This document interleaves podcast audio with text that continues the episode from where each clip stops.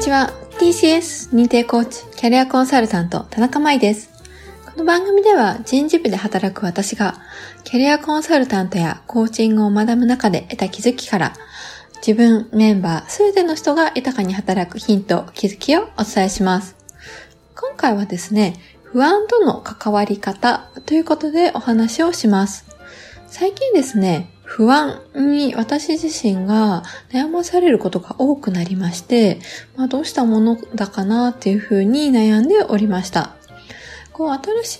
い何かことをこう行動したり、チャレンジしたりしようとするたびに、まあ、猛烈な不安を感じて飲み込まれそうになる時もありました。で、そんな中で不安とは何かというものをいろいろ調べていて、で私自身に不安に対する思い込みがあったとすれば、それは不安っていうのはイコール持ってはダメなものという決めつけがあったのかもしれないなというふうに感じております。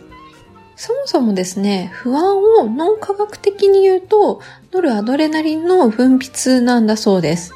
困った時とかピンチの時にこのノルアドレナリンが分泌されるというのは古代剣士人が例えば猛獣に出会った時に戦うか逃げるかのどちらかを選択せざるを得ない状況を作るために分泌されている。つまり、その猛獣に殺されないように脳が、ま戦うか逃げるか、まあ、どちらでもいいので行動を早くしなさいっていうふうにせかしてくれる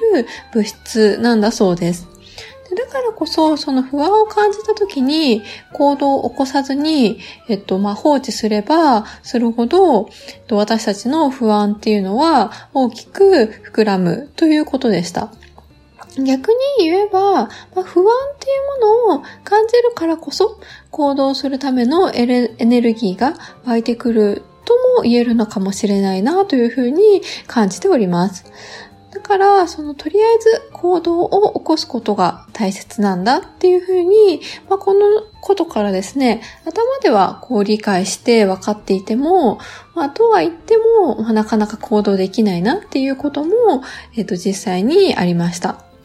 で、もともと私自身がその外からの刺激とか情報をキャッチしやすいタイプでして、えっと、だからこそまあ不安も感じやすいっていうのもあるんですが、まあそもそもそういった不安を感じてしまう自分がダメなんだっていう、まあ決めつけが、うんと、その不安に対して少しずつ見方が変わってきたっていうことが一つ大きなポイント、ターニングポイントとしてありました。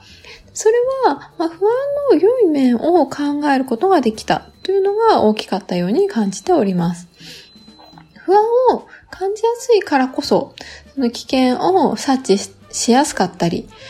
将来や先を考えて予想することができたり、事前に対処や準備ができたり、障害を探すことができたりするというメリットもあるのかもしれないというふうに気づきました。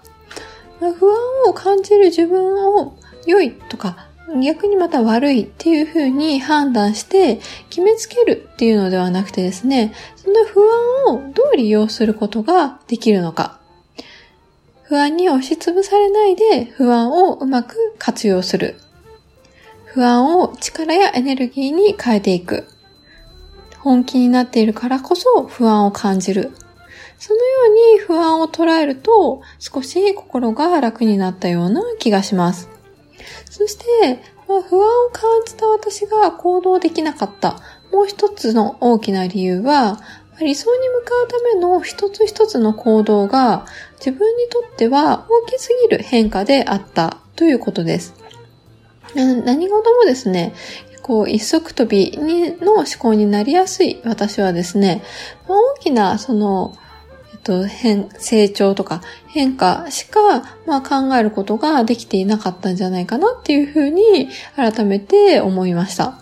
まあ、理想ばかりを追い求めてですね、まあ、早く、早く、まあ、そこに早くたどり着かないと、つかなければいけないと焦っているからこそ、その小さな変化とか成長に目が向けられていなかったような気がしています。まあ、だからこそですね、まあ、とにかくとにかく、その本当に小さな一歩っていうのを意識して、まあ、1%の改善っていうのを意識して、どんなことでも良いので行動に移すっていうことで、少し不安が軽減したという実感もあります。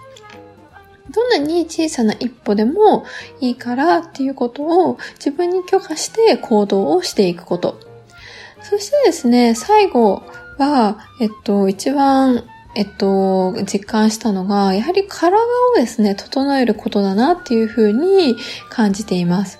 その体とか心、体と心っていうのはですね、やっぱり密接に連動しているなっていうふうに感じていて、その体を整える、例えば運動をするとか、体を動かすとか、睡眠をとるとか、食事に気を配ってみるとか、まあ、当たり前のことなんですけれども、そういった当たり前の積み重ねが大切なんじゃないかなっていうふうに感じています。そうやってこう体を整えていくことで、えっと、心も整っていくということもあるなっていうふうに私自身が改めて感じております。あなたはですね、不安とどのように関わっていますでしょうか？ツイッターやですね、質問箱、Facebook などもやっておりますので、ぜひそちらからご感想やご質問などもお待ちしております。それではですね、本日も最後までお聴きいただきましてありがとうございました。